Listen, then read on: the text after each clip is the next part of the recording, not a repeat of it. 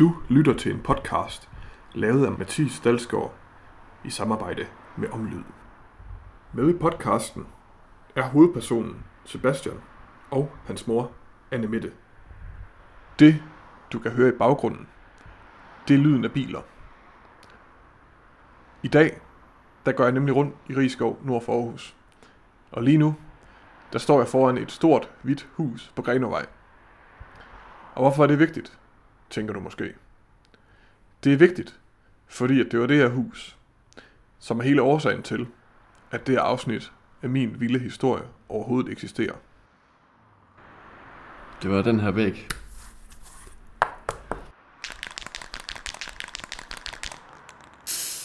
Og jeg sprayer bare løs ud på, øh, på den her kæmpe store hvide væg, som er belyst med spots, øh, som ligger ud til Grenovej.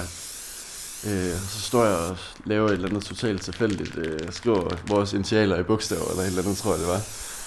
Øh, og så lige pludselig, så, øh, ja, så ser jeg egentlig bare en bil, der, der stopper op.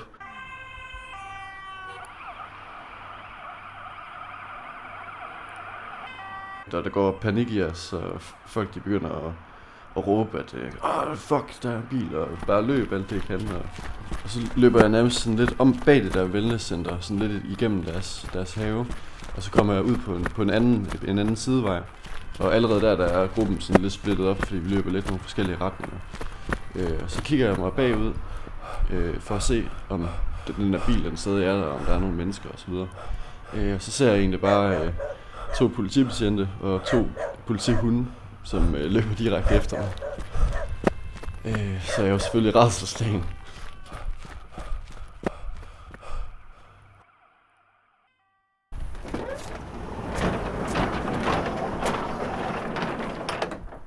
I dag er det her et opbevaringsrum.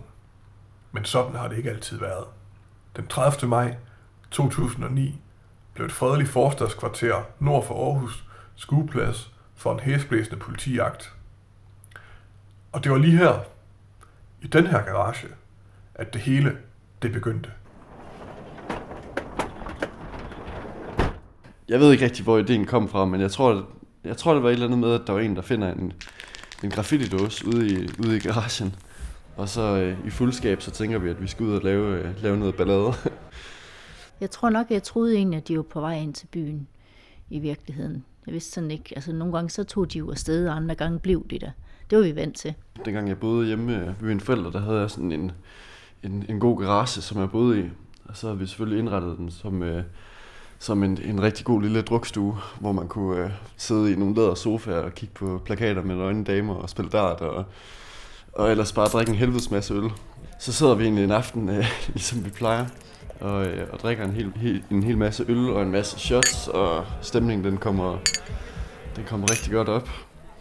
Jeg ved ikke rigtig, hvor ideen kom fra, men vi havde sådan en god tradition om, at vi altid skulle hen på, øh, på den lokale øh, tankstation, for lige at få en, øh, en hotdog og snakke med den lokale tankmand. Og så den vej, vi tog derover, der gik vi igennem sådan et wellness-område, sådan et wellness-center. Øh, og af en eller anden grund, så kunne vi ikke rigtig lide dem, der havde centret. Øh, de havde tit sådan nogle bogstaver hængende op på deres væg, hvor det, hvor det hed bricks. Så tog vi tit øh, og rev deres B af. Jeg tror, jeg havde måske 10 af de der B'er derude i garagen. Så samlede vi lidt på dem og lavede lidt, lavede lidt sjov ballade med det der wellnesscenter. Så det var selvfølgelig der, det var, det var oplagt at lave graffiti der. Men, øh, men vi vidste jo også, at stedet det var overvåget. Så derfor blev vi nødt til at selvfølgelig gøre det, gøre det i underbukser, så de ikke kunne genkende os. Fordi det er jo selvfølgelig det mest logiske at gøre.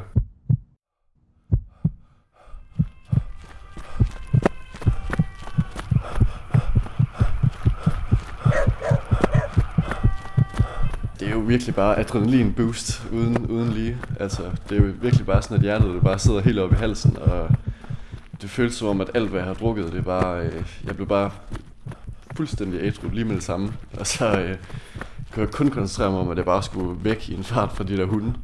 Altså, jeg kan huske, at hvis det bare havde været politiet, så havde jeg nok bare overgivet mig, og så bidt det sure æble og taget bøden, ikke? Det var ikke fordi, at jeg ville flygte fra politiet. Det var fordi, jeg var så bange for at blive bidt af hundene. Øh, og især fordi jeg var i underbukser, og jeg ved, hvordan de tager fat sådan nogle hunde der. Øh, ja, så jeg tonser selvfølgelig bare alt det, jeg kan. Øh, jeg husker, at jeg, jeg drejer op ad sådan en lille vildervej, og så løber jeg egentlig, hopper jeg egentlig bare ind over et hegn, øh, ind til en have, og så, yes, og så, jeg ved ikke, hvad der sker, jeg tonser bare igennem den ene busk efter den anden, og hopper over øh, den ene hæk efter den anden. Og så efter noget tid, så, øh, så ser jeg sådan et stort bed inde i en have, hvor jeg så øh, lægger mig ned i og, og gemmer mig. Øh, selvfølgelig i håb om, at, at hun eller politiet ikke har set, hvor jeg er henne. Det her, det var så bedet, jeg lå i. Og så, øh, så ligger jeg faktisk der i 5 minutter eller sådan noget, og er ret sikker på, at det er slået væk. Øh, og mit hjerte, det banker selvfølgelig helt fuldstændig latterligt hårdt. Øh, og så ligger jeg der og tænker på, hvor, hvor fanden er de andre drenge de er blevet af, og hvem er blevet fanget, og hvem er, hvem er blevet bidt af hunden, og altså hvad fanden er der lige foregået. Øh, men jeg er egentlig ret sikker på, at jeg er sluppet væk.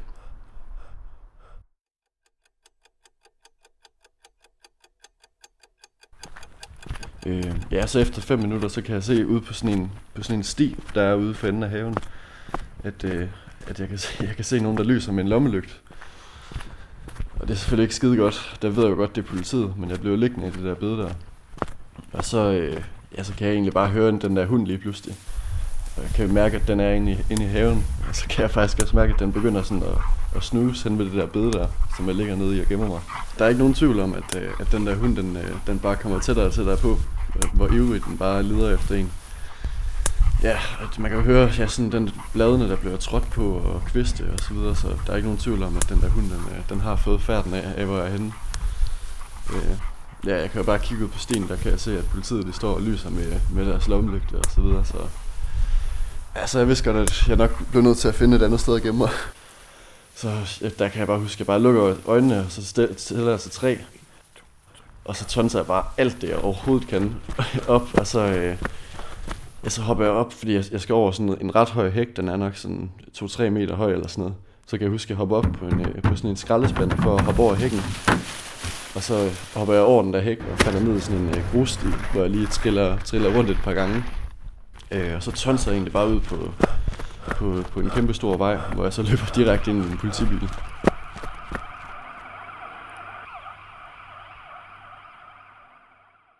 Så fik jeg jo så at vide der, at, øh, at jeg vil selvfølgelig få en plet på min straffeattest for, øh, for herværk. Øh, og så vil der komme øh, to bøder. Den ene øh, som sådan en standardbøde for lovovertrædelsen. Jeg tror, den lød på et par tusind eller sådan noget. Og så kom der selvfølgelig den del af det, at jeg også skulle erstatte det. Selvfølgelig, så det skulle males igen. Så siger det jo selvfølgelig, at jeg skal hoppe ind i politibilen. Øh, og jeg sætter mig ind på bagsædet der i, i mine underbukser, og så øh, får de hundene om bagved, og, og betjentene sætter sig ind. Så der sidder ligesom to betjente foran mig, og så to hunde bag mig. Så sidder jeg bare der i underbukser, og hele min krop, den er seriøst bare fuldstændig revet op. Altså, den bløder bare, fordi det har bare tonset igennem så mange hække, og ned i den der grus, det der grus og så videre.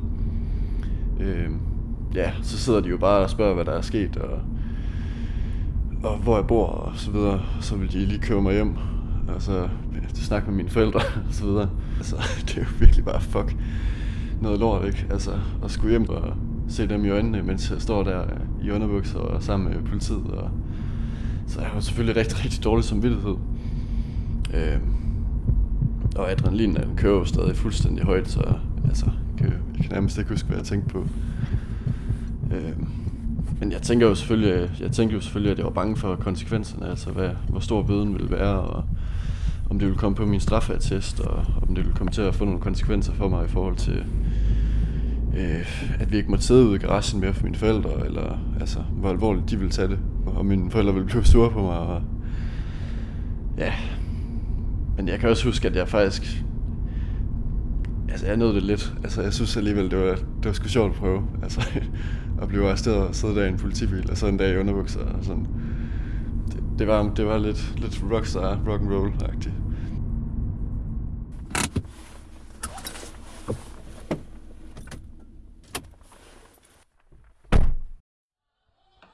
home and get your fucking shine box. Motherfucking You, you fucking piece of shit.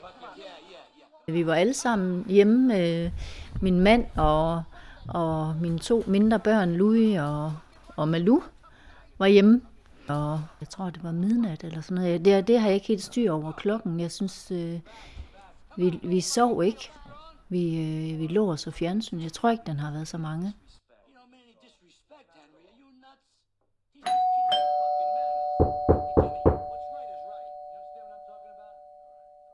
Så kan jeg huske, at det lige pludselig ringede på døren. ja, og så kommer min mor jo så ud der.